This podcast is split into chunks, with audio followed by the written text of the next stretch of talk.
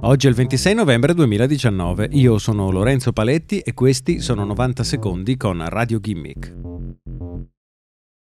Mendicanti e barboni non sono visti di buon occhio a Johannesburg in Sudafrica e mentre gli abitanti della città temono una crescita nella criminalità, il governo ha trovato una soluzione: creare una immensa rete di telecamere. Sono quindicimila le videocamere installate a Johannesburg negli scorsi anni da un'azienda specializzata. Contrariamente ai vecchi network di videocamere, oggi è possibile utilizzare l'intelligenza artificiale per scansionare quanto registrato anche in decine di migliaia di ore di registrazione raccolte ogni giorno. I quartieri più ricchi, a maggioranza bianca, di Johannesburg hanno cercato di limitare la criminalità fortificando le proprie abitazioni con alte mura di cemento e recinti elettrificati. Le videocamere processano il video registrato utilizzando i-Sentry, sviluppato per l'esercito australiano, e BriefCam, un altro programma israeliano.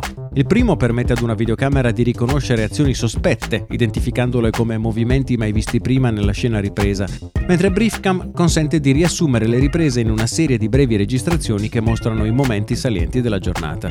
Il problema ruota sempre attorno a queste intelligenze artificiali e al modo in cui sono state addestrate. Se da un lato può avere senso registrare e analizzare i movimenti per le strade della città, dall'altro i-Sentry si è dimostrato fallire in più occasioni nell'identificazione di comportamenti sospetti, individuando persone di colore come degne di attenzione anche quando non stavano facendo nulla di strano.